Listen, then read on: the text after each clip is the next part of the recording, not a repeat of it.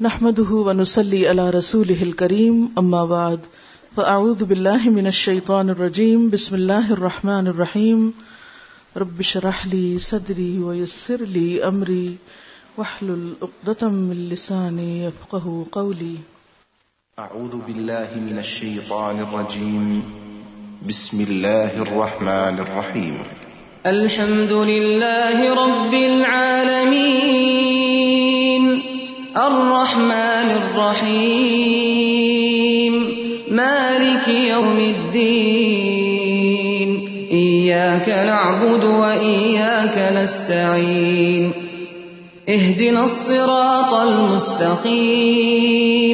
صراط الذين أنعمت عليهم غير المغضوب عليهم ولا الضالين.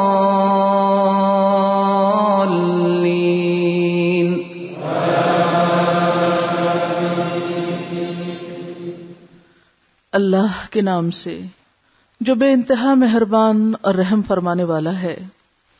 تعریف اللہ ہی کے لیے ہے، شکر اللہ ہی کے لیے ہے۔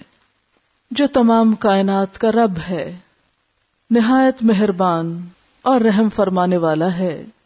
روز جزا کا مالک ہے، ہم تیری ہی عبادت کرتے ہیں اور تجھی سے مدد مانگتے ہیں۔ ہمیں سیدھا راستہ دکھا۔ ان لوگوں کا راستہ جن پر تو نے انعام فرمایا، جن پر تیرا غضب نہیں ہوا اور جو بھٹکے ہوئے نہیں ہیں۔ مالک یوم الدین روز جزا کا مالک ہے۔ اس روز ساری بادشاہت اس کے ہاتھ میں ہوگی۔ الملک یوم اللہ پورے انصاف کے ساتھ خود سب کا فیصلہ کرے گا۔ جس کو یہ یقین ہو کہ میرا حساب ہوگا، مجھے جواب دینا ہوگا تو اس کا رویہ بالکل اس طالب علم کی طرح ہوتا ہے، جسے یقین ہوتا ہے کل میرا پیپر ہے، تو وہ آج وقت ضائع نہیں کر سکتا۔ امتحان سے ایک دن پہلے کوئی بھی وقت ضائع نہیں کرتا، اور کوئی بھی کھیل تفریح میں وقت نہیں گزارتا۔ ہماری زندگی بھی تو صرف آج ہے نا۔ کل تو قیامت ہے، کل تو آخرت ہے۔ کیونکہ قیامت کے دن پوری زندگی کو ہم کس طرح انٹرپریٹ کریں گے، کس طرح لیں گے لم یلبثو اللہ اشیتن او دہاہا قیامت کے دن انسان کہے گا کہ میں دنیا میں صبح کا پہر یا شام کا پہر ایک دن کا بس گزار کے آیا ہوں۔ مجھے تو کچھ ملا ہی نہیں جینے کو۔ تو ہمارے پاس یہ ایک ہی دن ہے اور ہر دن ہمارا ایسے ہی گزرنا چاہیے کہ یہ ایک دن ہے میرے پاس۔ اور امتحان میں جس کا ایک دن باقی ہو، وہ پھر اپنا وقت ضائع نہیں کر سکتا، افورڈ ہی نہیں کر سکتا۔ لیکن مشکل یہ ہے کہ ہمارے سامنے قیامت کا سارا نقشہ ہے ہی نہیں۔ وہ آئے گی کہاں سے؟ کب ابتدا ہوگی؟ اس کی تفصیلات کیا ہے پہلے کیا ہوگا؟ پھر اس کے بعد، پھر اس کے بعد۔ تو اس لیے مناسب معلوم ہوتا ہے کہ ہم اس تذکرے کو دوہرا لیں کہ آغاز قیامت سے لے کر انجام تک پہنچنے میں ہمیں کن کن مرحلوں سے گزرنا ہے؟ کیا کیا ہمیں دیکھنا ہوگا؟ تو اس کے لیے میں نے اس کتاب کا انتخاب کیا ہے، اقبال کیلانی کی کتاب ہے قیامت کا بیان۔ اس کے شروع میں انہوں نے ان سارے باتوں کو ایک ترتیب کے ساتھ لکھ دیا ہے۔ اگر یہ ترتیب ہمیں یاد رہے اور اس کو ہم دہراتے رہیں، بالکل ایسے ہی جیسے امتحان کا پرچہ سمجھ کر، تو بہت سی چیزیں ہمارے اندر خود بخود درست ہونے لگی ہم قرآن پاک بھی پڑھ جاتے ہیں، مختلف مقامات پر مختلف حصوں کو پڑھتے ہیں، پھر ان کو جوڑ نہیں پاتے۔ ان میں ربط قائم نہیں کر پاتے، یہ نہیں پتا چلتا پہلے کیا ہے، بعد میں کیا ہے۔ تو اس وقت میں پڑھتی ہوں، آپ غور سے سنیے اور آپ سٹیپس بنا سکتے ہیں۔ یا پھر آپ ایک نقشہ بنا سکتے ہیں کہ پہلے آپ یہاں کھڑے ہیں، پھر آپ یہاں جا رہے ہیں، پھر آگے، اور پھر اس کے بعد اینڈ تک پہنچنا ہے۔ کہاں کہاں سے گزرنا ہے، وہ سفر کیسا سفر ہے۔ دنیا میں جب آپ کہیں سفر کرنے کو جاتے ہیں تو آپ نقشہ دیکھتے ہیں اچھا پہلے ہم چلیں گے تو یہ شہر آئے گا، پھر یہ شہر آئے گا، پھر اس کے بعد وہ شہر آئے گا اور پھر جب بالکل فلاں شہر آئے گا تو ہم منزل کے قریب ہوں گے۔ لیکن قیامت کے بارے میں ایسا کوئی نقشہ واضح نہیں ہے ہمارے ذہن میں۔ ہم آنکھیں بند کر کے اس سفر کو اختیار کرنے والے تو سفر شروع کرنے سے پہلے ذرا دیکھ لیجیے، جان لیجیے کہ رستہ کہاں کہاں سے ہو کر گزرتا ہے۔ وہاں جانے سے پہلے اس کے حالات جاننا، وہ علم جو فریضہ ہے نا ہم پر جاننا۔ یہ اس میں سے ہے، کیونکہ اس سے ہمارا واسطہ پیش آنے والا ہے۔ تو آئیے توجہ سے سنیے، اور چونکہ میں صرف ایک بیان دوں گی، اس کی تفصیل اور اس کے جو دلائل ہیں اور اس کے جو ریفرنسز ہیں، یہ پھر پوری کتاب میں پھیلے ہوئے ہیں، اس کو آپ پھر بعد میں خود بھی ملاحظہ کر سکتے ہیں۔ قیامت کی ابتدا نفخ سور سے ہوگی یعنی سب سے پہلے سور پھونکا جائے گا، جس کے بارے میں رسول اکرم صلی اللہ علیہ وسلم کا ارشاد مبارک ہے۔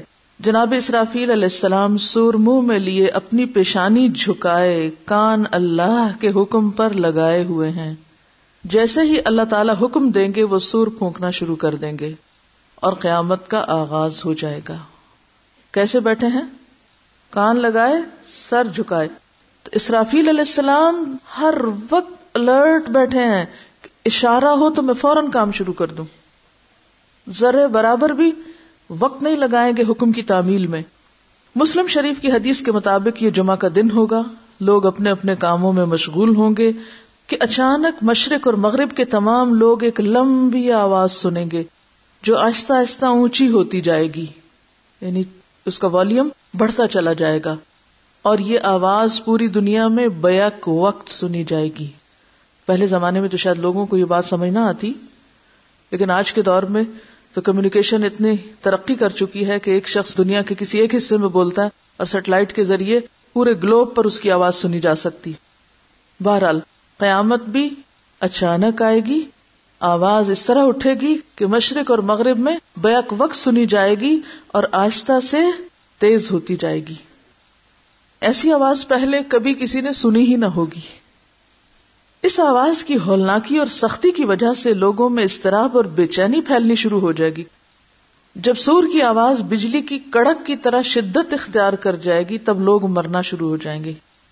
کیونکہ انسان ایک خاص لیول سے اونچی آواز سن ہی نہیں سکتے، موت واقع ہو جاتی انسان کی۔ جو آدمی جہاں ہوگا وہیں گر پڑے گا۔ جہاں ہوگا وہیں گر پڑے گا۔ جیسے جیسے سور اسرافیل بلند ہوتی چلی جائے گی، ویسے ویسے نظام کائنات درہم برہم ہونا شروع ہو جائے گا۔ صرف زمین نہیں، باقی ستاروں، سیاروں، گیلیکسیز، سٹارز، ان سب تک یہ آواز جائے گی اور سب کا نظام درہم برہم ہوگا۔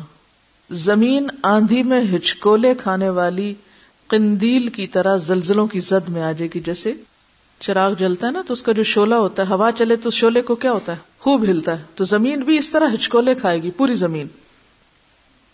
پہاڑ گرد و غبار بن کر اڑنے لگیں گے۔ سمندروں میں آگ بھڑک اٹھے گی۔ آسمان پھٹ جائے گا۔ سورج چاند اور ستارے بے نور ہو جائیں گے۔ تمام زیرو مخلوق، انسان، جن اور فرشتے فنا ہو جائیں گے۔ حتیٰ کہ ملک الموت بھی اپنی روح اللہ تعالی کے حوالے کر دیں گے۔ ہر جاندار اور غیر جاندار چیز فنا ہو جائے گی۔ صرف ایک اللہ وحدہ لا شریک کی ذات ذل جلال والاکرام باقی رہ جائے گی۔ اور اللہ سبحان و تعالیٰ کا یہ ارشاد مبارک پورا ہو جائے گا۔ کل من علیہ فان و یبقا وجہ ربک ذل جلال والاکرام۔ ہر چیز جو اس زمین پر ہے فنا ہونے والی ہے اور صرف تیرے رب ذل جلال والاکرام کی ذات ہی باقی رہنے والی ہے۔ جب ہر چیز فنا ہو جائے گی تو اللہ تعالیٰ اعلان فرمائیں گے، این الجبارون، این المتکبرون، لمن الملک اليوم دنیا میں جبار بننے والے کہاں ہیں؟ دنیا میں بڑے بننے والے کہاں ہیں؟ آج کے روز بادشاہت کس کی ہے؟ کوئی جواب نہ دے گا۔ طویل سناٹے کے بعد اللہ سبحان و تعالی خود ہی اس سوال کا جواب ارشاد فرمائیں گے، للہ الواحد القہار یہی مانا ہے واحد کا کہ صرف وہ باقی ہوگا، باقی سب فنا ہو چکے ہوں گے۔ آج کے روز بادشاہی صرف ایک اللہ قہار کی ہے۔ مسلم شریف کی حدیث کے الفاظ یوں ہیں ان الملک این الجبارون المتکبرون۔ میں ہوں بادشاہ، کہاں ہے دنیا کے جبار اور متکبر؟ ایک طویل مدت جس کا علم اللہ سبحان و تعالی کو ہے، سکوت اور سناٹے میں گزر جائے گی۔ خاموشی، پن ڈراپ سائلس پھر جب اللہ تعالیٰ چاہیں گے نئے سرے سے آسمان، زمین اور فرشتوں کو پیدا فرمائیں گے، نئی زمین میں عمارتوں، درختوں، پہاڑوں اور سمندروں کا نام نشان تک نہیں ہوگا، بلکہ وہ سفید، ہموار اور چٹیل میدان ہوگی، جو اپنے رب کے نور سے خوب روشن ہو جائے گی۔ بالکل سفید شیٹ کی طرح اسٹریٹ ہموار اور چمکدار۔ انسانوں کو دوبارہ پیدا کرنے کے لیے آسمان سے ایک بارش نازل ہوگی، جس کے نتیجے میں ہر انسان کی ریڑھ کی ہڈی سے پورا انسانی ڈھانچہ تیار ہو جائے گا۔ یعنی ریڑھ کی ہڈی اسی طرح گرو کرنے لگے گی جیسے ایک بیج گرو کرتا ہے۔ ایک بیج سے پورا درخت بنتا ہے نا؟ اسی طرح ریڑھ کی ہڈی سے پورا جسم دوبارہ گرو کر جائے گا اور اس پر گوشت پوست بھی چڑھا دیا جائے گا۔ اس کے بعد جناب اسرافیل علیہ السلام کو دوسری مرتبہ سور پھونکنے کا حکم دیا جائے گا۔ اور تمام انسان ننگے پاؤں، ننگے بدن اور بے ختنا اٹھ کھڑے ہوں گے۔ کسی کے پاس کوئی لباس نہ ہوگا۔ جس طرح ماں کے پیٹ سے پیدا ہوئے تھے۔ حضرت عائشہ کو جب یہ بات پتا چلی تو انہوں نے کہا کہ ہائے ہمارا لباس نہیں ہوگا پھر لوگ ہمیں دیکھیں گے نہیں؟ فرمایا، کوئی کسی کو نہیں دیکھے گا۔ ہر ایک کے اوپر ایسی مصیبت آئی ہوگی، لکل لمر امن ہم یوم ادن شن یغنی ہی کہ وہ اسے دوسرے سے بے نیاز کر دے گی، اس کی اپنی حالت، ایسی افراتفری ہوگی۔ اور اللہ تعالیٰ کا یہ فرمان بھی پورا ہو جائے گا، وَلَقَدْ جِئْتُمُونَا فُرَادًا كَمَا خَلَقْنَاكُمْ أَوَّلَ مَرَّةٍ۔ تم لوگ اکیلے اکیلے ہمارے پاس حاضر ہو گئے، جس طرح ہم نے تمہیں پہلی مرتبہ پیدا کیا تھا۔ اب وہاں ہر شخص اکیلا ہو جائے گا، حالانکہ لوگوں کا ایک جم غفیر ہوگا۔ اولین و آخرین جمع ہوں گے، اس کے باوجود انسان تنہا ہوگا۔ سب سے پہلے رسول اکرم صلی اللہ علیہ وسلم اپنی قبر مبارک سے اٹھیں گے۔ پھر حضرت عیسیٰ علیہ السلام اور دیگر انبیاء کرام شہدا صلحہ خدلا اور اہل ایمان اٹھیں گے۔ پھر فساق حجار اور پھر کفار و مشرقین واللہ عالم بالصواب۔ قبروں سے کافر مشرق فاسق اور فاجر لوگ اپنے اپنے اعمال کے مطابق اٹھیں گے۔ یعنی جب لوگ اٹھ رہے ہوں گے بغیر لباس کے، تو ان کا حال کیا ہوگا؟ ہر شخص اپنے اعمال کے رنگ میں رنگا ہوا ہوگا۔ کوئی اندھا جو دنیا میں اندھا بن کے رہا، بغیر سوچے سمجھے زندگی بسر کی۔ کوئی بہرا جس نے حق سنا ہی نہیں یہاں۔ کوئی لنگڑا، کوئی چیوٹی کی شکل میں جو متکبر ہوں گے۔ کوئی سر کے بال اٹھے گا یعنی سر نیچے ٹانگے اوپر۔ کافر اس غیر متوقع زندگی کے مناظر دیکھ کر شدید خوف اور دہشت کی کیفیت میں مبتلا ہوں گے۔ کہ یہ کیا؟ آپ ذرا سوچئے کہ اگر یکا یک ایسا سین آپ کو نظر آئے تو حال کیا ہوگا؟ کہ یہ کیا ہو رہا ہے؟ آنکھیں پتھرائی ہوئی ہوں گی، دل کانپ رہے ہوں گے، کلیجے منہ کو آئے ہوں گے۔ کوئی غم گسار اور مددگار نہ ہوگا۔ نہ ہی کوئی کسی دوسرے کی طرف دیکھنے یا دھیان دینے والا ہوگا۔ اہل ایمان بھی اپنے اپنے ایمان اور اعمال کے مطابق قبروں سے اٹھیں گے۔ شہید اپنی شہادت کے تازہ بہتے ہوئے خون کے ساتھ اٹھے گا۔ حالت احرام میں فوت ہونے والا حاجی تلبیہ پکارتے ہوئے اٹھے گا۔ لبیک اللہ لبیک کہتے ہوئے اٹھے گا۔ اہل ایمان کے لیے دوبارہ زندگی خلاف توقع نہیں ہوگی۔ ان کو پتا ہوگا کہ یہ ہمیں بتایا جا چکا ایسا تو ہونا ہی تھا۔ لہٰذا ان پر خوف اور دہشت کی وہ کیفیت تاری نہیں ہوگی جو کفار اور مشرقین پر ہوگی۔ کیونکہ ان کے لیے سب کچھ ان ایکسپیکٹڈ ہوگا۔ انہوں نے کبھی زندگی میں سوچا ہی نہیں۔ انہیں پتا ہی نہیں تھا کہ یہ بھی ہونا ہے۔ تو قصوروار کون ہے؟ جن کے پاس یہ ساری معلومات ہیں اور وہ ان تک نہیں پہنچاتے۔ قبروں سے اٹھتے ہی ہر انسان پر دو فرشتے مقرر کر دیے جائیں گے۔ اب آپ سوچئے کہ اٹھا ہوا شخص نمبر ایک اپنے عمل کے مطابق ہے، نمبر دو بے لباس ہے، نمبر تین دل کی کیفیت بھی عمل کے مطابق ہے، اور پھر ابھی اٹھ کے کھڑا نہیں ہوا کہ دو فرشتوں نے آ پکڑا، جو اسے میدان حشر میں پہنچا دیں گے۔ یاد رہے ملک شام کا علاقہ میدان حشر ہوگا، لوگوں کو اپنی اپنی قبروں سے اٹھ کے وہیں پہنچنا ہوگا۔ کوئی کہیں بھی مرا ہوگا، دفن ہوگا، وہاں سے سب چل کے وہاں پہنچیں گے۔ کفار میں سے جو لوگ اپنی قبروں سے اندھے اٹھیں گے، وہ ٹھوکریں، کھاتے، گرتے پڑتے وہاں پہنچیں گے۔ جو لوگ چیونٹیوں کے جسم میں اٹھیں گے، وہ لوگوں کے پاؤں تلے روندے اور کچلے جا رہے ہوں گے۔ جو سر کے بل اٹھیں گے، وہ انتہائی ذلت اور رسوائی کے ساتھ یہ سفر طے کریں گے۔ بعض کافروں کو آگ ہانک کر میدان حشر میں لے جائے گی۔ کافر جہاں کہیں تھک کر رکیں گے، آگ بھی رک جائے گی۔ جہاں چلیں گے، آگ بھی ان کے ساتھ چلنا شروع کر دے گی۔ اب آپ خود سوچیں کہ آپ چل رہے ہوں اور پیچھے سے ایسی کوئی بلا آ رہی ہو، تو کیسے رک سکتے ہیں؟ اہل ایمان بھی اپنے اپنے عقائد اور اعمال کے مطابق حشر میں پہنچیں گے۔ بعض لوگ پیدل پہنچیں گے۔ چل چل کے پیدل پہنچیں گے۔ بعض لوگ اونٹوں پہ سوار ہوں گے۔ کسی اونٹ پر ایک، کسی پہ دو، کسی پہ چار، حتیٰ کہ دس دس آدمی بھی ایک اونٹ پہ سوار ہوں گے۔ ساری مخلوق چپ چاپ، دم سادے، ایک ہی ڈائریکشن پہ جا رہی ہوگی۔ کسی کو اونچی سانس لینے کی مجال نہ ہوگی کہ وہ ہا کر کے اپنے اندر کا غبار ہی نکال سکے۔ نہیں اتنا خوف ہوگا۔ ہر آدمی کو احساس ہوگا کہ آج امتحان زندگی کا نتیجہ نکلنے والا ہے۔ آج میرا ریزلٹ میرے سامنے آ رہا ہے، جو کچھ میں اب تک کرتا رہا۔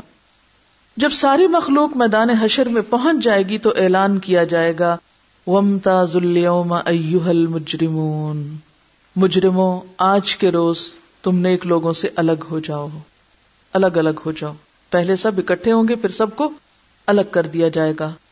سب لوگ الگ الگ گروہوں میں تقسیم کر دیے جائیں گے۔ سورج کی پرستش کرنے والوں کا گروہ، ستارہ پرستش کرنے والوں کا گروہ، آگ کی پرستش کرنے والوں کا گروہ، بتوں کی پرستش کرنے والوں کا گروہ، قبروں کی پرستش کرنے والوں کا گروہ، منافقوں کا گروہ، مرتدوں کا گروہ، ایمانداروں کا ان کے اعمال اور عقائد کے مطابق پھر گروہ بندی کی جائے گی۔ یعنی پہلے تو سارے ایمان والے ایک طرف ہو جائیں گے، کافر ایک طرف ہو جائیں گے، مرتد مشرق منافق وغیرہ، میجر کلاسیفیکیشن، پھر اس کے بعد اس کے اندر پھر گروپ بندی۔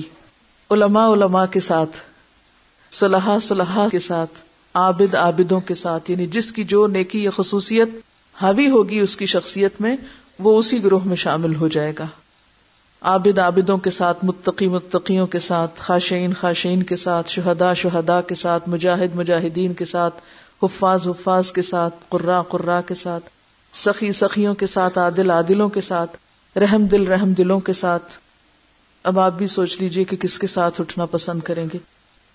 اسی طرح فساق اور فجار کے گروہ بھی الگ الگ کر دیے جائیں گے۔ کیونکہ حدیث میں آتا ہے نا المر امن احبا جس چیز کی محبت دل میں غالب ہوگی، انسان کو پھر اس کے مطابق اسی چیز میں شامل کر دی۔ کیونکہ یہ ہو نہیں سکتا کیا محبت ایک چیز سے کرے اور کام کوئی اور کرے عموماً انسان عمل بھی کون سا کرتا ہے؟ وہی جس سے اس کو محبت ہوتی ہے۔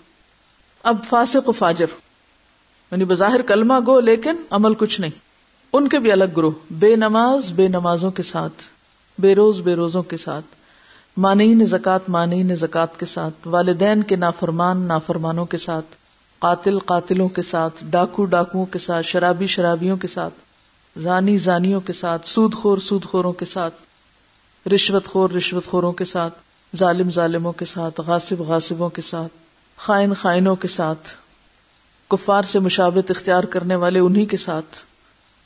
غرضے کے میدان حشر میں اہل ایمان کی جائے قیام الگ ہوگی، کافروں مشرقوں منافقوں، فاسقوں اور فاجروں کا ٹھکانا الگ الگ الگ۔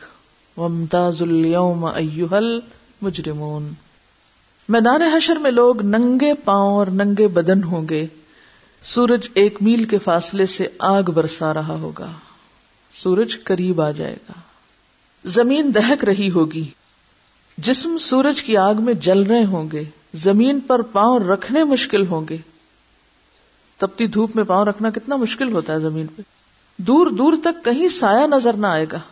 لوگ اپنے اپنے عقائد اور اعمال کے مطابق پسینے میں شرابور ہوں گے۔ کسی کو ٹخنوں تک، کسی کو پنڈلی تک، کسی کو گھٹنوں تک، کسی کو زانوں تک، کسی کو کمر تک پسینہ آیا ہوگا۔ کوئی سینا اور گردن تک پسینے میں ڈوبا ہوگا۔ سینے اور گردن تک پسینے میں۔ کفار اور مشرقین کو منہ میں پسینے کی لگام آئی ہوگی یعنی منہ تک آ رہا ہوگا۔ بعض پسینے میں ڈبکیاں کھا رہے ہوں گے۔ بھوک اور پیاس کی شدت سے لوگوں کا برا حال ہوگا۔ بھوک، پیاس اور گرمی کی شدت کی حالت میں لوگ پچاس ہزار سال تک کھڑے رہیں گے۔ تنگ آ کر اللہ تعالیٰ سے دعا کریں گے، یا اللہ ہمیں اس مصیبت سے نجات دلا، خواہ جہنم میں بھیج دے۔ دیکھیے، جنت اور جہنم بعد میں ہے، لیکن میدان حشر میں بذات خود کھڑے ہونا ایک الگ مصیبت کی بات ہے۔ ہاں اگر آپ نیک ہیں، اچھے عمل کرنے والے ہیں، آپ کو عرش الہی کا سایہ نصیب ہو سکتا ہے۔ لیکن وہ ان لوگوں کو نہیں نصیب ہوگا جنہوں نے وہ عمل کیے ہی نہیں ہوں گے۔ اب یہ تو نہیں ہو سکتا نا، ایک شخص نے کام کیا نہیں اور وہ کہ مجھے بھی وہ سایہ دے دو، میں بھی وہاں جانا چاہتا ہوں۔ آپ نے ٹکٹ لیا ہی نہ اور آپ کہیں، مجھے بھی انٹر ہونا ہے۔ دنیا میں تو ایسا نہیں ہوتا۔ تو وہاں کیسے ہوگا؟ یہ تبرانی کی روایت ہے کہ جس میں آتا ہے کہ یا اللہ ہمیں اس مصیبت سے نجات دے، خواہ جہنم میں بھیج دے۔ یاد رہے، آج سورج کا ہماری زمین سے فاصلہ نو کروڑ تیس لاکھ میل ہے۔ اس کے باوجود جون جولائی میں زمین اس قدر گرم ہو جاتی ہے کہ ایک منٹ کے لیے اس پہ ننگے پاؤں کھڑے ہونا مشکل ہوتا ہے۔ تو سوچئے کہ اس روز پھر زمین کا حال کیا ہوگا جب سورج بھی اتنا قریب آ جائے گا۔ اب لوگ بے حد تنگ ہو رہے ہوں گے۔ لاچار ہو کر لوگ حضرت آدم علیہ السلام کی خدمت میں حاضر ہوں گے۔ عرض کریں گے، اللہ تعالیٰ نے آپ کو اپنے ہاتھ سے بنایا، اپنی روح پھونکی، فرشتوں سے سجدہ کروایا، جنت میں جگہ دی۔ آج آپ ہمارے لیے سفارش کرا دیں کہ اللہ تعالیٰ حساب شروع کر کے ہمیں حشر کی تکلیف سے نجات دے۔ حضرت آدم فرمائیں گے، آج میرا رب اس قدر غصے میں ہے کہ اس سے پہلے کبھی نہ ہوا اور نہ آئندہ ہوگا۔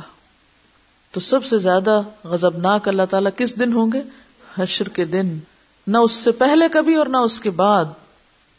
وہ کہیں گے، مجھ سے جنت میں اللہ تعالیٰ کی نافرمانی ہو گئی تھی، جس کی وجہ سے مجھے اپنی جان کی فکر ہے۔ لہٰذا میں سفارش نہیں کر سکتا۔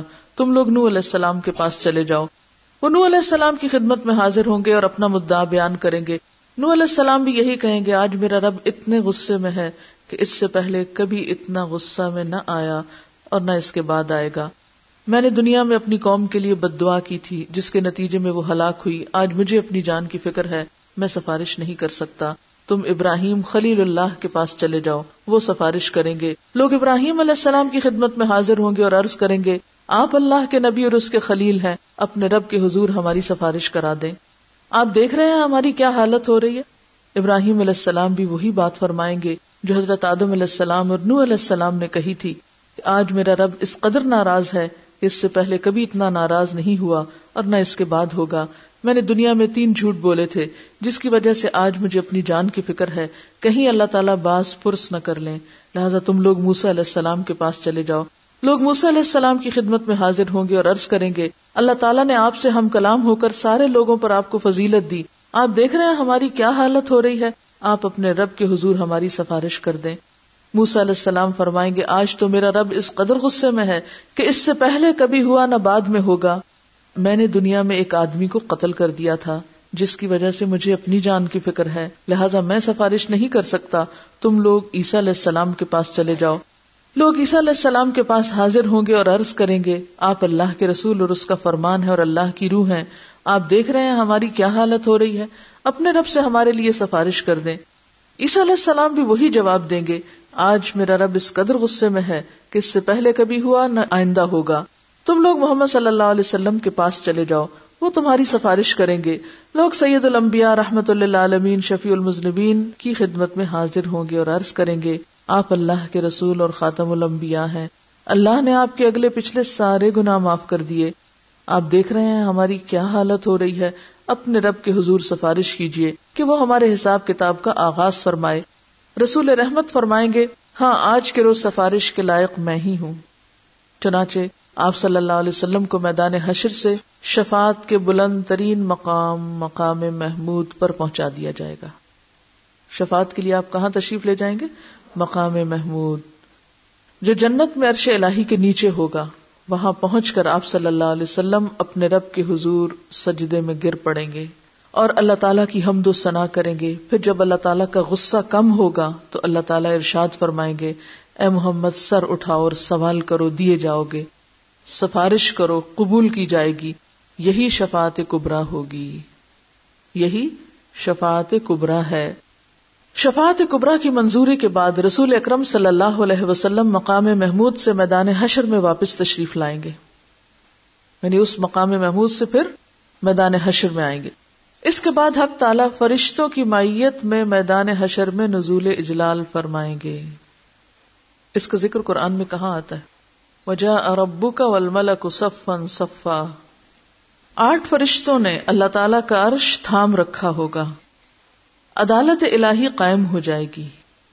ملائکہ، انبیاء، اولیاء اور صلاح کو بطور گواہ طلب کیا جائے گا۔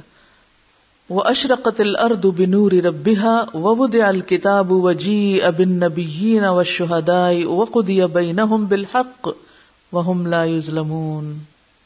اب آپ دیکھیے کہ عدالت لگی۔ امیجنیشن سے بھی کام لیجیے۔ آپ کہاں سے اٹھے تھے؟ کس حالت میں کہاں جا پہنچے؟ اور اب وہاں پر عدالت لگ گئی۔ کبھی عدالت جانے کا اتفاق ہوا ہو، کبھی ٹیلی ویژن پر دیکھا ہو کچھ منظر۔ ایک عجیب سی حیبت ہوتی ہے۔ اب یہاں پر آپ دیکھیے کہ عدالت لگ چکی ہے۔ فرشتوں کو حکم ہوگا کہ وہ لوگوں میں ان کے نام اعمال تقسیم کر دیں۔ اب یہ جو ترتیب ہے کہ نام اعمال کب ملیں گے، ہم سمجھتے ہیں ہم وہ اٹھیں گے سو کے اور وہ جلدی سے کوئی لے آئے گا، یہ لے لو اپنی کتاب اور ہم اس کو بس لے کے چل پڑیں گے۔ ترتیب نہیں پتا کہ کون سی چیز کہاں ملے گی اور کب کیا کام ہوگا۔ یہ ترتیب جاننا بے حد ضروری ہے۔ سب لوگ آ کھڑے ہوئے ہیں۔ اب فیصلہ ہونے لگا ہے۔ اس سے پہلے کیا کہا جائے گا؟ امال نامے اب تقسیم کر دیے جائیں۔ اہل ایمان کو سامنے کی طرف سے دائیں ہاتھ میں نامہ امال دیا جائے گا۔ کفار و مشرقین کو پشت کی طرف سے بائیں ہاتھ میں نامہ امال دیا جائے گا۔ امال نامے پہ نظر ڈالتے ہی ہر آدمی کے سامنے اس کی ساری زندگی کا کچا چٹھا سامنے آ جائے گا۔ جو کچھ اب تک آپ نے کیا ہے اور جو آئندہ زندگی میں موت تک کریں گے وہ سارا کچھ اس کتاب میں لکھا ہوا ہوگا۔ سوچیں آپ کے دن اور راتیں کہاں گزرتی ہیں اور کیسے گزرتی ہیں۔ یہی البم ہے جس کی تصویریں کل آپ کے سامنے آئیں گی۔ بھولے بسرے ماضی کی ساری یادیں تازہ ہو جائیں گی۔ اہل ایمان کے روشن چہرے کچھ اور بھی روشن اور تر و تازہ ہو جائیں گے۔ اور وہ خوشی خوشی دوسروں کو اپنا نام اعمال دکھائیں گے۔ اب جان میں جان آئے گی۔ جب اچھے اچھے کام جن لوگوں نے کیے ہوں گے، وہ فوراً شیئر کرنا شروع کر دیں گے۔ ہا او مقرر کتابیا لوگو، آؤ، میرا نام ہے اعمال، پڑھو۔ کیا واقعی ہمارے اعمال ایسے ہیں دنیا میں کہ جو ہم کہیں بھی رکھ سکتے ہو کسی کو بھی دکھا سکتے ہو اگر آج دنیا میں ہم ایسے کام کرتے ہیں نا، جو ہم کسی کے سامنے نہیں کر سکتے یہ کسی کو دکھا نہیں سکتے، تو یاد رکھیے قیامت کو بھی نہیں دکھا سکیں گے۔ اپنے آپ سے سوال کیجیے، کیا میرے عمل ایسے ہیں کہ میں دوسروں کو دکھا سکوں؟ وہ کتنے کام ہیں کہ جن کو کرتے ہوئے مجھے یہ ڈر لگتا ہے ہائی کسی نے دیکھ لیا تو پھر کیا ہوگا؟ کسی کو پتا چل گیا تو کتنی بےزتی ہوگی۔ ڈرتے بھی ہیں تو صرف دنیا کے لیے، اور صرف دنیا کی حد تک۔ کبھی نہیں سوچتے کہ وہاں کیا بنے گا۔ کفار و مشرقین کے چہروں کی سیاہی میں کچھ اور اضافہ ہو جائے گا۔ اور چہروں کی سیاہی کے بارے میں پیچھے آیت پڑ چکے نا آپ؟ جو لوگ تفرقہ بازی کا شکار ہوں گے اور جو حق آنے کے بعد بھی ضد اور اناد کا شکار رہیں گے، ذلت ان کے چہروں پہ چھا جائے گی، حسرت و ندامت سے وہ اپنے ہاتھوں کو چبائیں گے اور کہیں گے، کاش میں اپنا نام اعمال نہ دیا جاتا، یا لئی تنی لم او کتابیا ولم ادری ما حسابیا کاش مجھے نہ پتا ہوتا یہ حساب کتاب کیا چیز ہے۔ کفار و مشرقین بار بار اپنے نام اعمال کو دیکھیں گے۔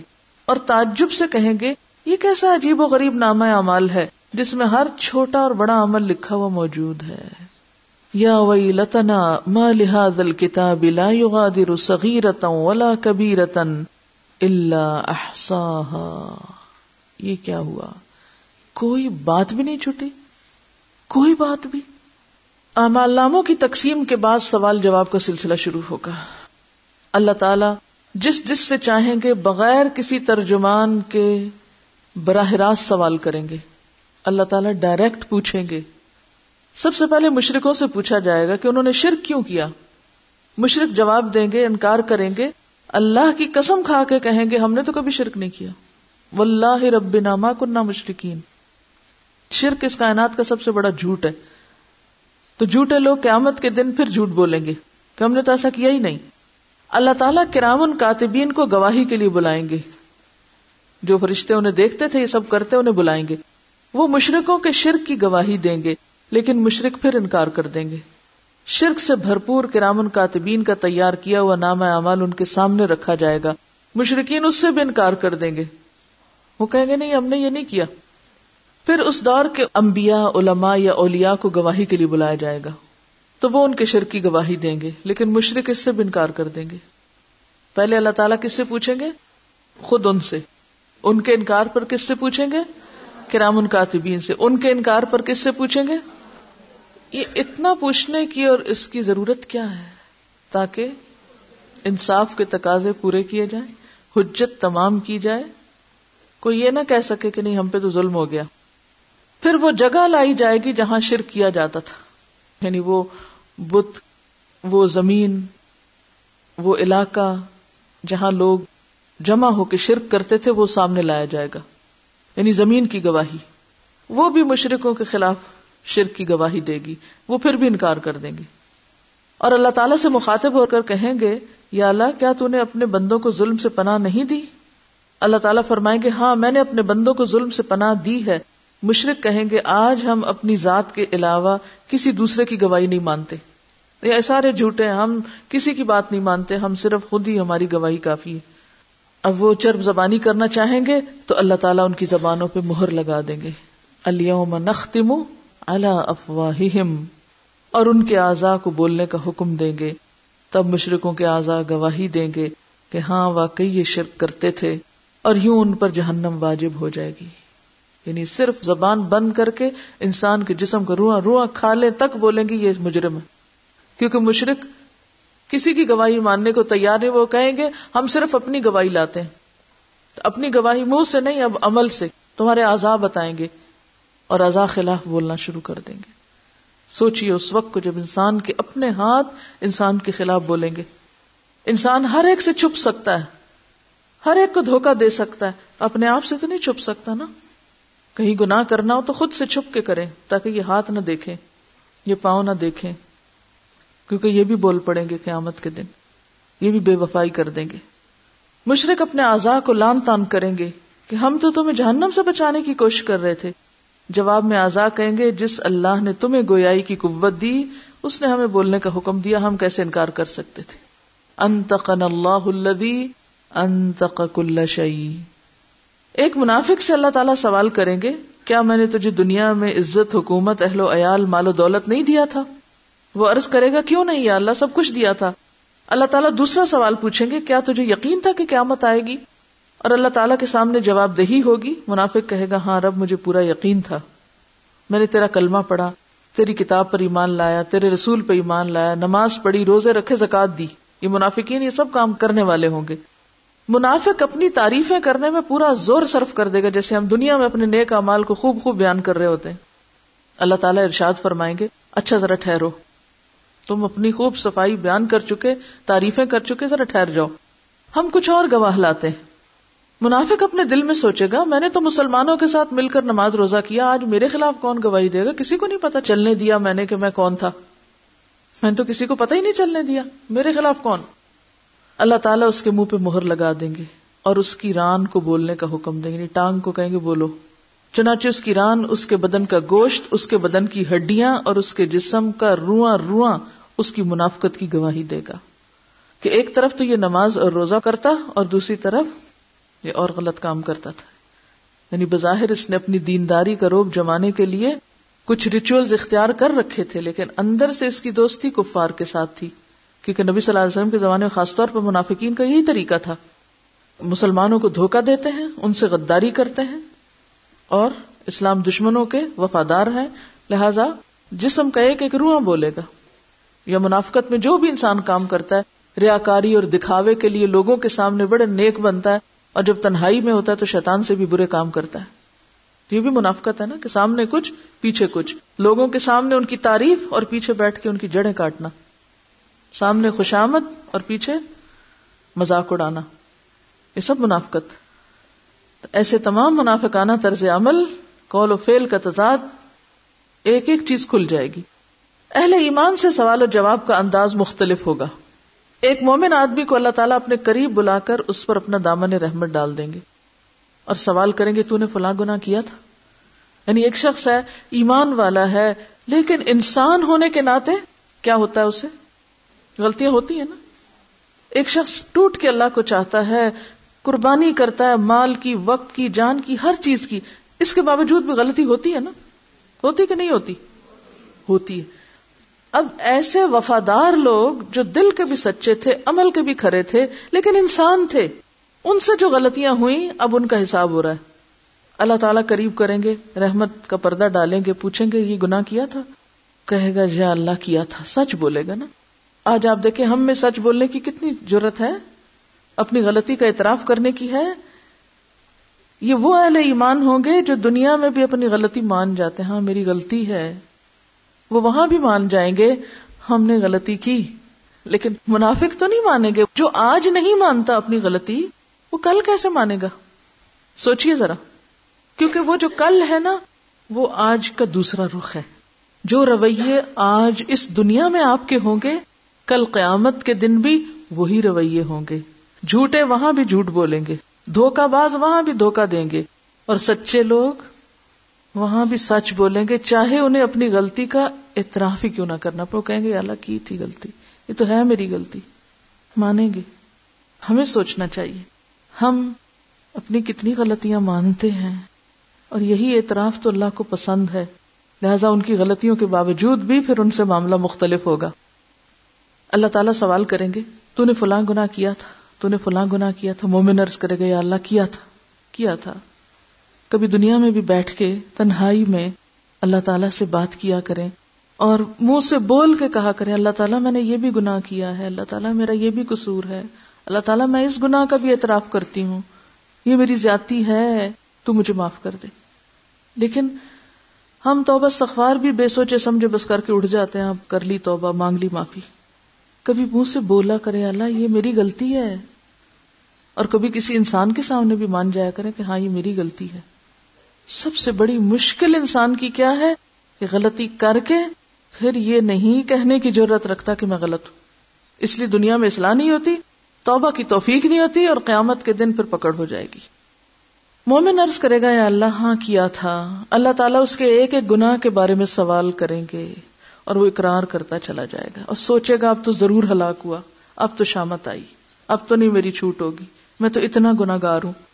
آخر میں اللہ تعالیٰ ارشاد فرمائیں گے، میں نے تیرے گناہوں پہ دنیا میں بھی پردہ ڈالا تھا، آج بھی ڈال رہا ہوں۔ اور اسے جنت میں بھیج دیا جائے گا۔ یہ مخلص لوگوں کا حال ہوگا، سچے لوگوں کا۔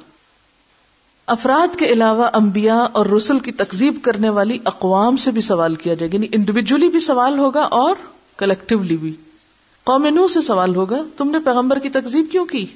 کیوں پیغمبر کو جھٹلایا؟ وہ حضرت نو علیہ السلام اور ان کی دعوت کا انکار کریں گے۔ کہیں گے، نہیں، ہمیں تو کسی نے کچھ نہیں بتایا۔ اللہ تعالیٰ نو علیہ السلام سے فرمائیں گے نو اپنے حق میں کوئی گواہ لاؤ۔ حضرت نو علیہ السلام عرض کریں گے، میری گواہ امت محمدیہ ہے۔ سورت الحج کے آخر میں آتا ہے۔ لی یقون اور رسول شہید علیکم و تکون شہدا الناس۔ رسول نے آپ کو پہنچا دیا اور آپ کو آگے پہنچانا ہے اور قیامت کے دن بھی آپ کی گواہی لی جائے گی۔ چنانچہ امت محمدیہ کے علماء، اولیاء صلاح حاضر کیے جائیں گے اور وہ گواہی دیں گے ہاں نو علیہ السلام پیغمبر بنا کے بھیجے گئے اور انہوں نے نو سو پچاس سال تک حق کے رسالت ادا کیا۔ قوم نو کہے گی، تم تو ہمارے زمانے میں موجود ہی نہیں تھے۔ یعنی آپ سے کیا کہے گی قوم نو تم تو ہمارے وقت میں تھے ہی نہیں، تم تو بعد میں آئے۔ تم یہ گواہی کیسے دے رہے ہو؟ اس پر رسول اکرم صلی اللہ علیہ وسلم کو لایا جائے گا اور وہ اپنی امت کی صداقت کی گواہی دیں گے۔ کہ میری امت نے قرآن مجید کی روح سے بالکل سچی گواہی دی۔ مجھے اور آپ کو کہاں سے پتا چلا کہ نو علیہ السلام نے اپنی قوم کو پیغام پہنچایا تھا؟ قرآن سے نا؟ اور اگر قرآن پڑھا ہی نہ ہو تو کیا گواہی دیں گے؟ جس کو پتا ہی نہ ہو کہ ایسا بھی ہو چکا۔ رسول اکرم صلی اللہ علیہ وسلم کی اس گواہی کے بعد قوم نوح لاجواب ہو جائے گی اور مجرم قرار پا کر جہنم میں ڈال دی جائے گی۔ ایسا ہی معاملہ قوم حوت قوم صالح، قوم شعیب، قوم لوت اور دوسرے انبیاء کی اقوام کے ساتھ ہوگا۔ وہ ترا کل امتن جافیہ پھر اکٹھے کے اکٹھے پھینکے جائیں گے۔ جرم ثابت ہونے کے بعد کافر بارگاہ الہی میں درخواست کریں گے، اے ہمارے رب، ہم نے سب کچھ دیکھ اور سن لیا۔ بس ایک دفعہ ہمیں دنیا میں واپس بھیج دے۔ ہم ضرور نیک عمل کریں گے۔ اب ہمیں بالکل یقین آ گیا کہ یہ دن سچا ہے۔ اب ایک چانس ہمیں اور دے دیا جائے۔ ارشاد ہوگا، یہ ممکن نہیں۔ اب تو تمہیں اپنے کرتوتوں کا ہمیشہ ہمیشہ کے لیے مزہ چکھنا ہوگا۔ دنیا میں ایک طالب علم فیل بھی ہو جائے، تو اسے دوبارہ چانس مل جاتا ہے۔ اور واپسی کا کوئی چانس نہیں۔ ارشاد ہوگا، یہ ممکن نہیں۔ کفار دوسری درخواست کریں گے۔ یا اللہ، ہماری گمراہی کے ذمہ دار، ہمارے پیشوا اور لیڈر ہیں۔ انہیں ہماری نسبت سے دگنا عذاب دیا جائے، کیونکہ انہوں نے ہمیں بھٹکایا۔ آج بھی آپ دیکھیں نا کہ لیڈرز جو غلط سلط سیدھا الٹا بتاتے ہیں، لوگ بغیر سوچے سمجھے، بغیر کسی دلیل کے آنکھیں بند کر کے اندھے بہرے لوگوں کی طرح ان کے پیچھے چلتے ہیں۔ بڑے بڑے لوگ جو دنیاوی اعتبار سے انتہائی عقل مند، لیکن جب دین کا معاملہ آتا ہے تو کسی سے کوئی دلیل نہیں مانگتے۔ آنکھیں بند کر کے دوسروں کے پیچھے چلتے ہیں۔ ارشاد ہوگا، تمہارا یہ عذر بھی قابل سماعت نہیں۔ گمراہ ہونے والوں کو گمراہ ہونے کا عذاب دیا جائے گا اور گمراہ کرنے والوں کو گمراہ کرنے کا عذاب دیا جائے گا۔ اپنی اپنی جگہ تم دونوں ہی مجرم ہو، دونوں کو اپنے اپنے کیے کی سزا ملے گی۔ حشر میں اس قسم کے سوال و جواب کے علاوہ دیگر اعمال کا حساب کتاب بھی ہوگا۔ حقوق اللہ میں نماز کا حساب سب سے پہلے ہوگا۔ جو آدمی نماز کے حساب میں کامیاب رہا، وہ انشاءاللہ باقی اعمال میں بھی کامیاب رہے گا۔ جو نماز کے حساب میں ناکام رہا، باقی اعمال میں بھی ناکام رہے گا۔ کیونکہ ارشاد نبی کیا نماز جنت کی کنجی ہے۔ حقوق العباد میں سب سے پہلے قتل، اس کے بعد دوسرے اعمال۔ مقتول کو قاتل سے، مظلوم کو ظالم سے، مجبور کو جابر سے حق دلوایا جائے گا۔ اللہ تعالیٰ اعلان فرمائیں گے، میں بادشاہ ہوں اور حقوق دلوانے والا ہوں۔ آج کوئی جہنمی اس وقت تک جہنم میں نہیں جا سکتا۔ جب تک کسی جنتی کو اس کا حق نہ دلوا دوں اور کوئی جنتی اس وقت تک جنت میں نہیں جا سکتا جب تک کسی جہنمی کو اس کا حق نہ دلوا دوں کیا مانا اس کا؟ یعنی ایک شخص کو جہنم میں جانا تھا، لیکن اس کے اوپر حق تھا کس کا؟ ایک جنتی کا۔ اب کیا ہے؟ کیسے ہوگا یہ کہ جہنم میں جانے والا اس جنتی کے حصے کے بھی گنا لے کے مزید سزا بھگتے گا اور اس کا درجہ بلند ہو جائے گا؟ اور اسی طرح ایک شخص جنت میں جا رہا تھا اور دوسرا جہنم میں۔ جنت والے نے کس کا حق مارا ہوا تھا؟ جہنم والے کا۔ اب کیا ہوگا؟ جنت والے کے عمل لے کے جہنم والے کو دیے جائیں گے۔ اب جہنم والا اگرچہ جہنم سے نہ بھی نکلے، لیکن اس کا عذاب کم ہو جائے گا اس وجہ سے۔ اور جنت والے کا درجہ نیچے ہو جائے گا۔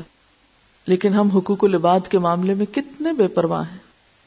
ہم سمجھتے ہیں جس کا مرضی مذاق اڑا لیں، جس کی مرضی غیبت کر لیں، جس کو چاہیں ذلیل کر دیں، جس کے ساتھ جو زیادتی چاہیں کر لیں، ماں باپ کا کہنا نہ مانے ان کی کوئی عزت نہ کریں، بہن بھائیوں کا کوئی خیال نہ کریں، تو کوئی فرق نہیں پڑتا، کیا ہوگا؟ نہیں۔ آپ چاہے جنت میں بھی جا رہے ہوں، اور دوسرا جس کا آپ نے حق مارا وہ جہنم میں بھی جا رہا ہو، تو بھی کیا کرنا ہوگا؟ اس کو اس کا حق دینا ہوگا۔ حقوق کا معاملہ بہت سخت معاملہ ہے۔ معمولی نہیں ہے۔ چھوٹے سے چھوٹے ظلم اور معمولی سے معمولی زیادتی کا حق بھی اللہ تعالیٰ حقدار کو دلوا کے چھوڑیں گے۔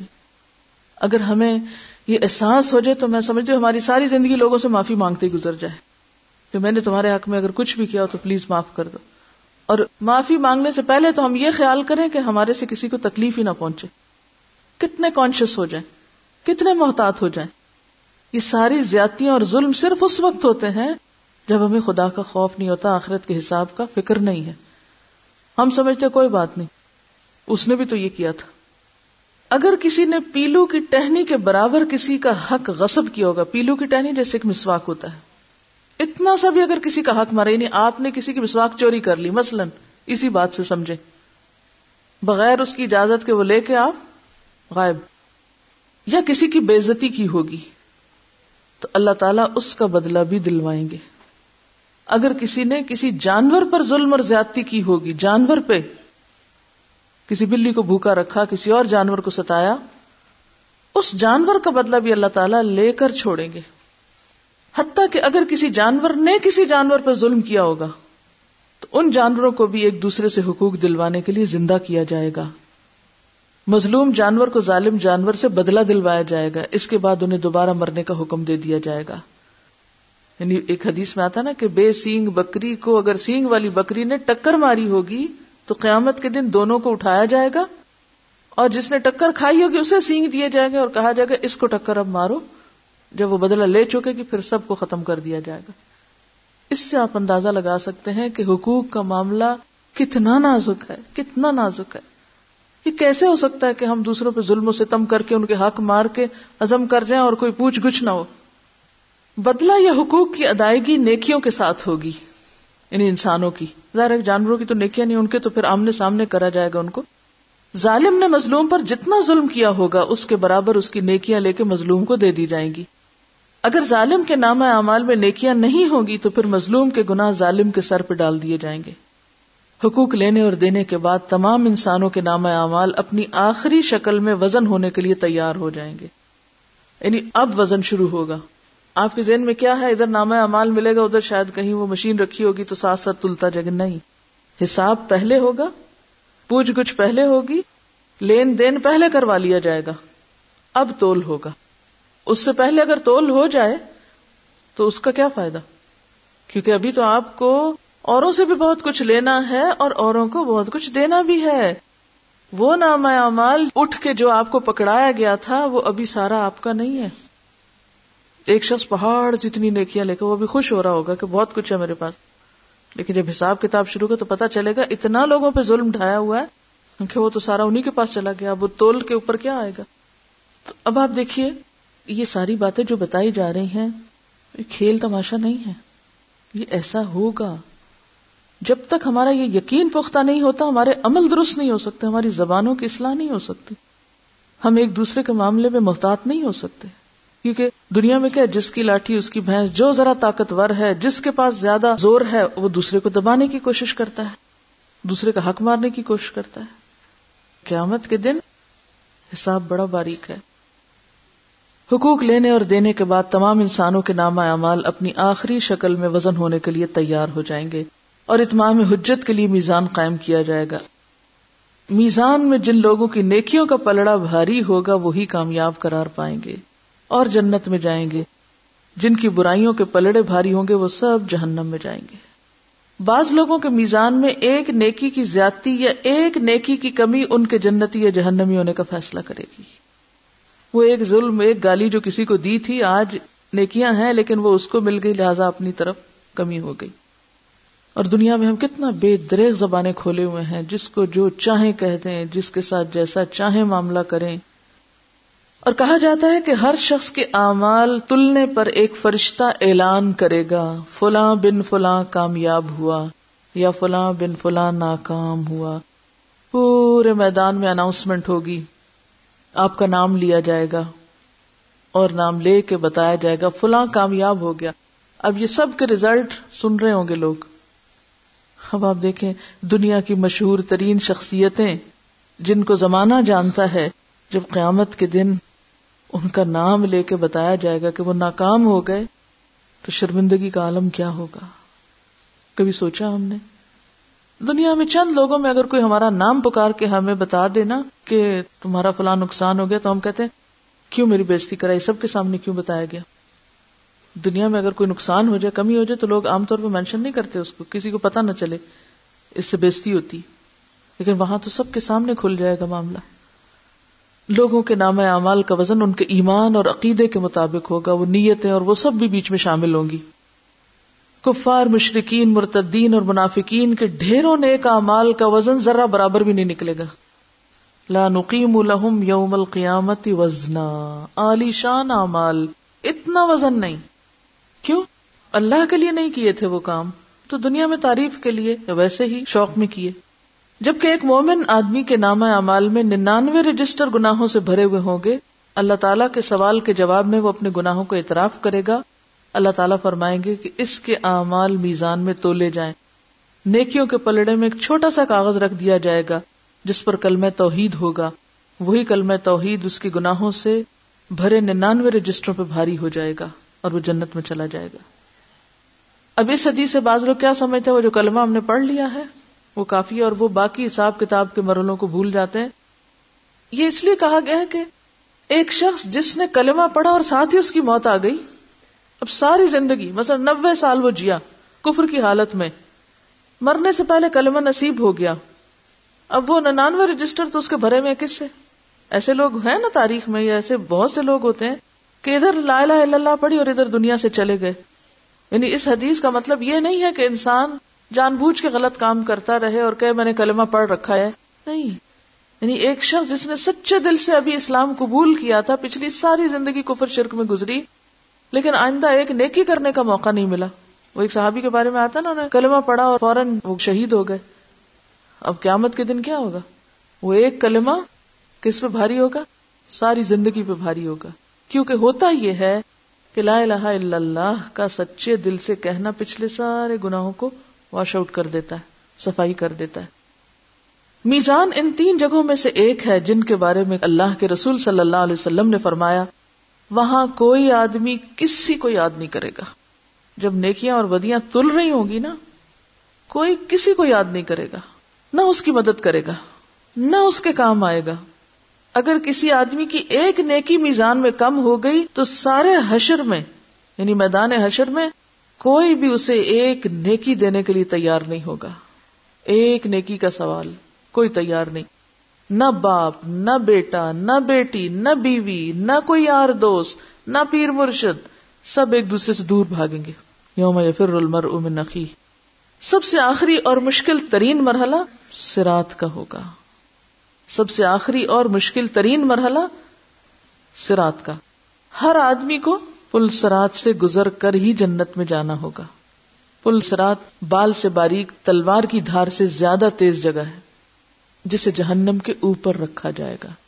برج ہے جو جہنم کے دو کناروں کے اوپر ہوگا اور لوگوں کو اس سے گزرنے کا حکم دیا جائے گا۔ اب اس کو پاس کرو۔ گزرنے سے پہلے پورے میدان حشر میں ہر طرف مکمل تاریکی اور اندھیرا چھا جائے گا۔ اب آپ دیکھیے لوگ اوپر آ رہے ہیں اور اتنے میں کیا ٹوٹل ڈارکنیس کبھی آپ کسی ایسے خطرناک جگہ پہ جا رہے ہیں اور اچانک اندھیرا ہو جائے، روح فنا ہو جاتی بندے کی۔ اب تو ہلاکت میں کوئی دیر ہے ہی نہیں۔ ہر آدمی کو اس کے عقیدے اور اعمال کے مطابق سرات سے گزرنے کے لیے نور دیا جائے گا۔ اب ہر ایک اپنا اپنا نور، اپنی اپنی روشنی۔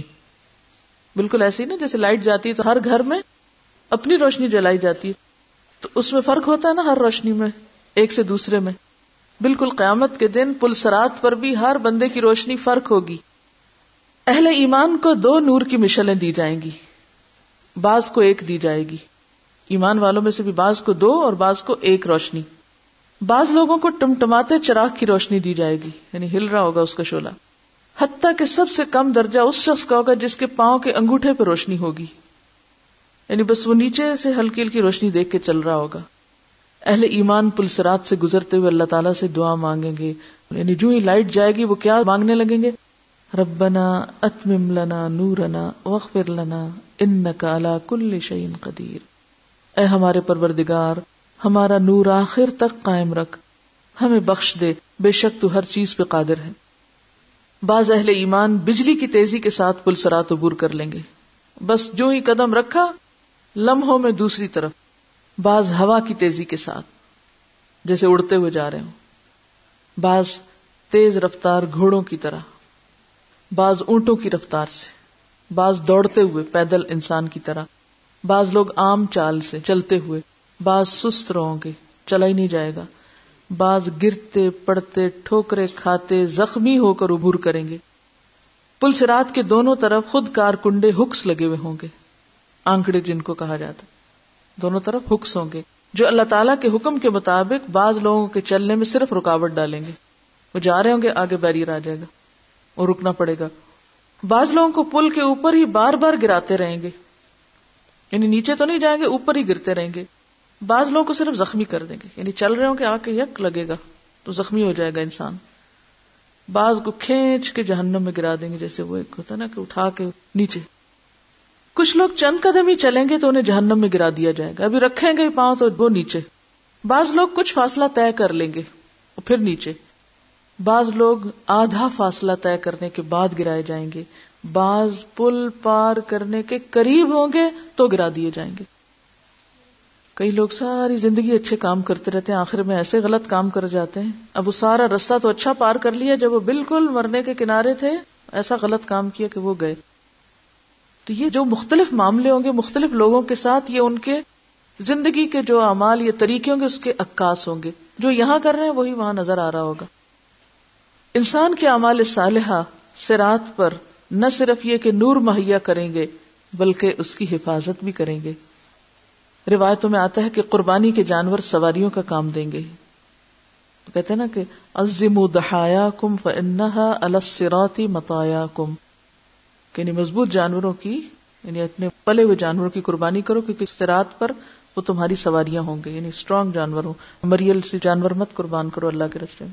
اللہ یہ کہ بندے کو توفیق نہ ہو، وہ الگ بات ہے، لیکن اگر اپنا دل میں ایمان ہے تو پھر اور بات ہے۔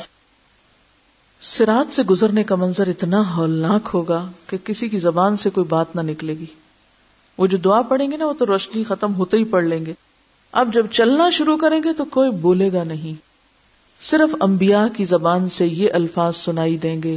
رب سلم رب سلم۔ باقی لوگ نہیں بولیں گے۔ یا اللہ بچا لے، یا اللہ بچا لے۔ سرات سب سے پہلے رسول اکرم صلی اللہ علیہ وسلم اور آپ کی امت عبور کرے گی۔ بعد میں دیگر انبیاء اور اور امتیں عبور کریں گی۔ سرات عبور کرنے کے بعد تمام اہل ایمان قنترا جو پل سرات کا آخری حصہ ہوگا، جنت میں داخلے سے پہلے کی جگہ، اس پہ روک لیے جائیں گے۔ سب اہل ایمان۔ جن مسلمانوں کے درمیان کوئی غلط فہمی، یا گلا شکوا یا غصہ اور ناراضگی ہوگی، وہ دور کی جائے گی۔ دل دھوئے جائیں گے وہاں سب کے۔ وہ نذانا معافی سدور یہ وہاں ہوگا عمل۔ جب سارے اہل ایمان مکمل طور پر پاک اور صاف ہو جائیں گے، تب انہیں جنت میں داخل ہونے کی اجازت دی جائے گی۔ کیونکہ جنت خبیص لوگوں کی جگہ نہیں ہے۔ رسول اکرم صلی اللہ علیہ وسلم جنت کے دروازے پر تشریف لائیں گے۔ دروازہ کھلے گا۔ آپ اپنی امت سمیت جنت میں تشریف لے جائیں گے۔ جنت میں داخل ہونے کے بعد آپ کو اپنی امت کی فکر لاحق ہوگی۔ آپ اپنی امت کا حال پوچھیں گے۔ کیا سب آ گئے؟ معلوم ہوگا کہ بہت سے امتی تو جہنم میں گر پڑے ہیں۔ امتی جہنم میں گر پڑے ہیں۔ آپ صلی اللہ علیہ وسلم اللہ کے حضور سجدے میں گر پڑیں گے۔ اتنا غم ہے آپ کو اپنی امت کا، سجدے میں گر پڑیں گے۔ اللہ کی حمد و ثنا کر کے سفارش کی اجازت طلب کریں گے۔ کہ اللہ اجازت دے کہ میں ان کے لیے شفات کروں۔ طویل مدت سجدے میں گزارنے کے بعد حکم ہوگا، اے محمد صلی اللہ علیہ وسلم، جاؤ۔ آپ کی امت میں سے جن کے دل میں جو کے دانے کے برابر ایمان ہے، انہیں نکال کر جنت میں لے آؤ۔ رسول اللہ صلی اللہ علیہ وسلم فرشتوں کو لے کر اپنی امت کے برگزیدہ افراد کے ساتھ جہنم کے کنارے تک جائیں گے اور فرمائیں گے، اپنے اپنے اعزا و اقارب اور اپنی اپنی جان پہچان کے لوگوں کی نشانی بتاؤ تاکہ فرشتے انہیں نکال لائیں۔ دیکھیے کیسا منظر ہوگا نا۔ چنانچہ ایسے لوگ جن کے دل میں جو کے دانے برابر ایمان ہوگا جہنم سے نکال کر جنت میں لے جائے جائیں گے۔ اس وقت آپ صلی اللہ علیہ وسلم کی امت اہل جنت کا ایک چوتھائی ہوگی ون فورتھ چوتھا حصہ۔ آپ کی سفارش دیکھ کر دیگر انبیاء بھی اپنی امتوں کی سفارش شروع کر دیں گے۔ امت محمدیہ کے شہداء، علماء، اولیاء اور صلاح کو بھی شفاعت کی اجازت دی جائے گی۔ وہ بھی اپنے اپنے عزیزوں رشتے داروں کو پہچانیں گے اور انہیں سفارش کر کے جہنم سے نکلوائیں گے۔ رسول اکرم صلی اللہ علیہ وسلم جنت میں واپس پہنچ کر پھر امت کے بارے میں سوال کریں گے، اب میری امت میں سے کتنے جہنم میں باقی ہیں؟ آپ کو بتایا جائے گا کہ ابھی تو ہزار ہا کی تعداد میں ہیں۔ آپ پھر سفارش کے لیے سجدے میں گر پڑیں گے۔ اذن شفاعت ملے گا کہ آپ کی امت کے وہ افراد جن کے دل میں چونٹی یا رائی کے دانے برابر ایمان ہے انہیں بھی نکال لاؤ۔ اور رائی دانے برابر ایمان کس میں نہیں ہوتا؟ جو برائی کو برائی نہ جانے۔ آپ صلی اللہ علیہ وسلم حسب ثابت امت کے علماء، اولیاء صلاح کو لے کے جہنم کے کنارے پہنچیں گے۔ رائی کے برابر ایمان والوں کو جہنم سے نکال کے جنت میں لے جائیں گے۔ تب آپ کی امت اہل جنت کے ایک تہائی برابر ہو جائے گا تیسرا حصہ ہو جائے گی۔ آپ پھر پوچھیں گے میری امت کے کتنے افراد ابھی جہنم میں ہیں؟ آپ کو بتایا جائے گا، ابھی تو ہزاروں ہیں۔ آپ اس نے شفات کے لیے پھر سجدہ ریز ہو جائیں گے۔ اللہ تعالیٰ کی ہم تو سنا کریں گے، پھر اس نے شفات ملے گا۔ کہ چونٹی یا رائی سے کم درجے کے ایمان والوں کو بھی جہنم سے نکال لاؤ۔ اس نے شفات ملنے پر آپ پھر فرشتوں کے ساتھ اپنی امت کے علماء فضلہ اور اولیاء اور صلاح کے ساتھ جہنم کے کنارے پہنچیں گے۔ اور امت کے ان سارے لوگوں کو وہاں سے نکلوائیں گے جن کے دل میں رائی سے کم ایمان ہوگا۔ تب آپ کی امت اہل جنت کی آدھی تعداد کے برابر ہو جائے گی، نصف۔ چوتھی مرتبہ پھر نبی صلی اللہ علیہ وسلم ان لوگوں کے لیے ازن شفات طلب کریں گے جنہوں نے ساری زندگی میں صرف ایک بار لا الہ الا اللہ پڑھا ہوگا۔ صرف ایک بار۔ اور کچھ نہیں کیا ہوگا۔ اب یہ آخری مرحلہ ان کا ہوگا۔ اللہ تعالیٰ فرمائیں گے، میری عزت، عظمت اور جلال و کبریائی کی قسم جس نے لا الہ الا اللہ کہا ہے، اسے میں خود جہنم سے نکال لوں گا۔ یہ سزا بھگتے گا اپنی بدامالیوں کی لیکن نکال لیا جائے گا۔ آخر میں اللہ تعالیٰ خود ان لوگوں کو جہنم سے نکال کر جنت میں داخل فرمائیں گے، جنہوں نے لا الہ الا اللہ کہا ہوگا۔ جنتی لوگ اس آخری گروہ کو اتقا اور رحمان کہیں گے یعنی رحمان کے آزاد کردہ، یہ کہہ کے پکاریں گے۔ شفات کا سلسلہ جب مکمل ہو جائے گا اور تمام اہل جنت جنت میں داخل ہو جائیں گے، تب اہل جنت میں اپنی اولادوں اور عزا و اقارب سے ملنے کا تجسس پیدا ہوگا۔ اب ہوش آئے گی اچھا خیال آئے گا۔ وہ امی کہاں ہے وہ بہن کہاں ہے وہ دوست کہاں ہے اب یاد آنی شروع ہوگی۔ کیوں؟ اب کچھ چین آئے گا کہ اچھا اب منزل پہ پہنچ گئے اور وہ باقی بھی سارے آ گئے اب وہ انہیں ملنے اور دیکھنے کی خواہش کا اظہار کریں گے کہ بہت لمبی جدائی ہوگی، اب ملاقات کرنا چاہتے ہیں۔ حشر کے میدان میں چاہے ساتھ بھی کھڑے ہوں گے نا، کوئی دیکھے گا بھی نہیں کہ میرا بھائی کھڑا ہے جو مجھ سے دس سال پہلے فوت ہو گیا تھا۔ اور مجھے بڑا انتظار تھا کہ قیامت کے دن میں اس سے ملوں گی، کوئی کسی کو یاد نہیں کرے گا۔ اللہ تعالیٰ کا ارشاد ہوگا، اولادوں کو ان کے والدین کے ساتھ ملا دیا جائے۔ چنانچہ تمام اہل جنت کے اہل و عیال کو ایک جگہ کٹھا کیا جائے گا یعنی سارے ایز اے فیملی پھر سب ایک دوسرے کو ملیں گے۔ اہل جنت کے جنت میں آباد ہونے کے بعد اور اہل جہنم کے جہنم میں پہنچنے کے بعد سب کو آواز دی جائے گی۔ اے اہل جنت جنت کے کنارے پہ آ جاؤ۔ اے اہل جہنم جہنم کے کنارے پہ آ جاؤ۔ دونوں فریق امید و بیم کی کیفیت میں منادی کی طرف متوجہ ہوں گے۔ ایک سفید مینڈا ہوگا جس کے بارے میں اہل جنت اور جہنم سے پوچھا جائے گا، کیا تم اسے پہچانتے ہو؟ اہل جنت اور جہنم دونوں کہیں گے ہاں ہم اسے پہچانتے ہیں، یہ موت ہے۔ اس کے بعد اللہ تعالیٰ اس مینڈے کو ذبح کرنے کا حکم دیں گے۔ مینڈے کو ذبح کرنے کے بعد اعلان کر دیا جائے گا، اے جنت والو، تمہارے لیے ہمیشہ کے لیے جنت خالدین فیہا۔ تمہیں اب موت نہیں آئے گی، اور اے جہنم والو، تمہارے لیے بھی ہمیشہ کے لیے جہنم ہے۔ اب تمہیں کبھی موت نہیں آئے گی۔ یہ سن کر جنتی اتنے خوش ہوں گے کہ خوشی سے مرنا ممکن ہوتا تو جنتی خوشی سے مر جاتے۔ اور جہنمی یہ اعلان سن کر اتنے غمگین ہوں گے کہ غم سے مرنا ممکن ہوتا تو مر جاتے۔ نفخ سور سے لے کے جنت یا جہنم میں پہنچنے تک یہ وہ مرحلے ہیں جن سے ہر انسان کو گزرنا ہوگا۔ وآخر دعوانا ان الحمد للہ رب العالمین۔ سبحانک اللہم و بحمدک نشہد ان لا الہ الا انت نستغفرک و نتوب الیک. بسم اللہ الرحمن الرحیم. الحمد لله رب العالمين الرحمن الرحيم مالك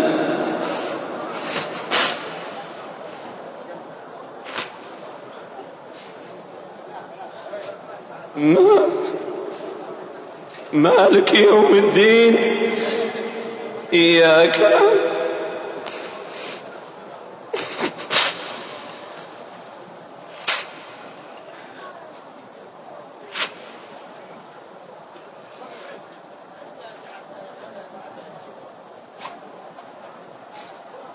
مالك يوم الدين إياك نعبد وإياك نستعين اهدنا الصراط المستقيم. صراط الذين أنعمت عليهم غير المغضوب عليهم ولا الضالين.